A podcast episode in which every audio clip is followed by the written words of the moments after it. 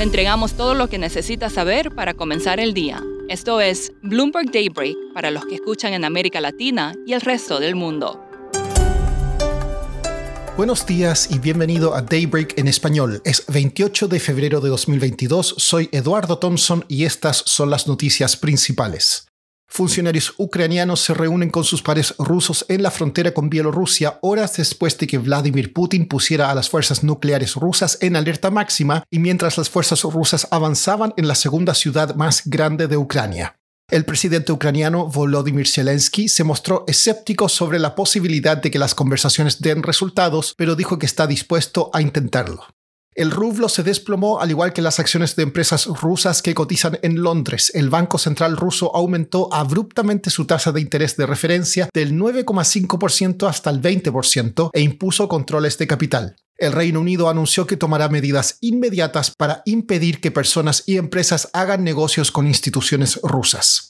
Esta mañana los futuros en Wall Street y las acciones europeas caen arrastradas por los bancos tras nuevas sanciones. Las materias primas suben lideradas por el crudo. Las tasas de los bonos del tesoro caen y el Bitcoin avanza. En noticias corporativas, la inglesa BP se deshará de su participación cercana al 20% en la empresa rusa Rosneft tras presión ejercida por el Reino Unido y el Fondo Soberano Noruego congeló participaciones en empresas rusas como Sberbank y Gazprom. La firma Berkshire Hathaway del billonario Warren Buffett recompró 27 mil millones de dólares en acciones en 2021. Esta semana los inversionistas estarán atentos al discurso del Estado de la Nación el martes de Joe Biden. Jerome Powell hablará ante el Congreso el miércoles y el jueves. El cartel OPEP más se reúne el miércoles. El viernes se publicará el informe de empleo en Estados Unidos. En América Latina hoy es feriado por carnaval en Brasil, Argentina y Uruguay. Jair Bolsonaro dijo que favorecía una postura neutral ante la crisis en Ucrania. En México, hoy reportarán resultados las empresas FEMSA y la estatal Pemex. Hoy también termina el plazo en Colombia para las ofertas de adquisición del multimillonario colombiano Jaime Gilinski por el fabricante de alimentos Nutresa y el holding financiero Sura.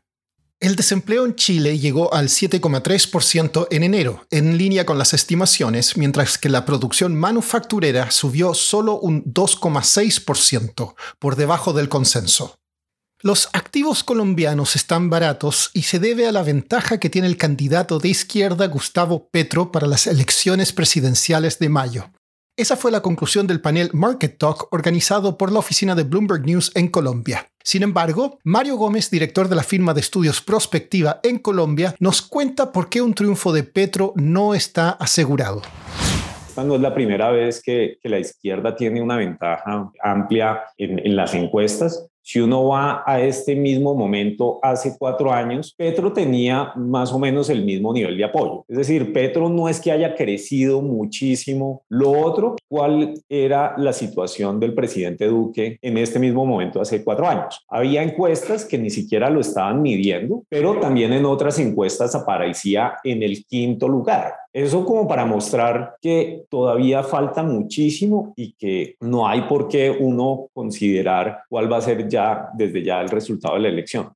Arnoldo Casas, jefe de inversión de Credit Capital en Colombia, comenta el efecto de la incertidumbre sobre los activos colombianos. A los bonos de Colombia les están cobrando más de 300 puntos básicos de spread en, el, crédito corporativo. Hay una diferencia gigantesca entre las tasas de los bonos colombianos de, por ejemplo, un banco como puede ser eh, Banco Bogotá o Aval y los spreads a los que se negocian el mismo papel en el mercado internacional. Hay una, hay una posibilidad de, arbitraje inmensa que lo único que refleja es que desde afuera la gente sí le tiene miedo a ese tema y frente a esa incertidumbre decide no invertir. Pero me parece que los mensajes que hemos recibido recientemente son contradictorios porque por una parte está todo ese tema, pero por otro lado tenemos a Gilinski y los árabes haciendo inversión extranjera directa, comprando compañías, metiéndole más de 2 billones de dólares en una economía, pues de pronto de pronto nosotros estamos viendo las cosas como no son. Y Carolina Monzón, economista jefe de Itaú Colombia, explica que no solo la política está afectando al peso la pérdida de grado de inversión, es decir, tenemos petróleo alto, pero no estamos en una situación como la del 2018-2019. Tenemos también pues eh, un déficit que duplica eh, en términos fiscales la prepandemia. Tenemos un déficit en cuenta corriente muy amplio. Entonces a veces muchos me dicen, pero ¿por qué, por qué no se correlaciona el petróleo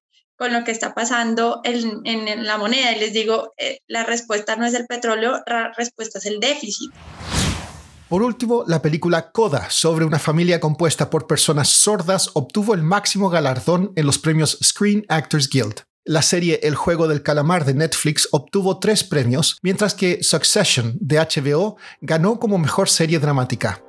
Eso es todo por hoy, soy Eduardo Thompson, gracias por escucharnos.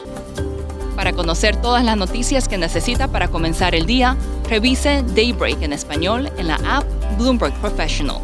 También puede personalizar Daybreak para recibir las noticias que desee. Eso es todo por hoy. Sintonice mañana Bloomberg Daybreak.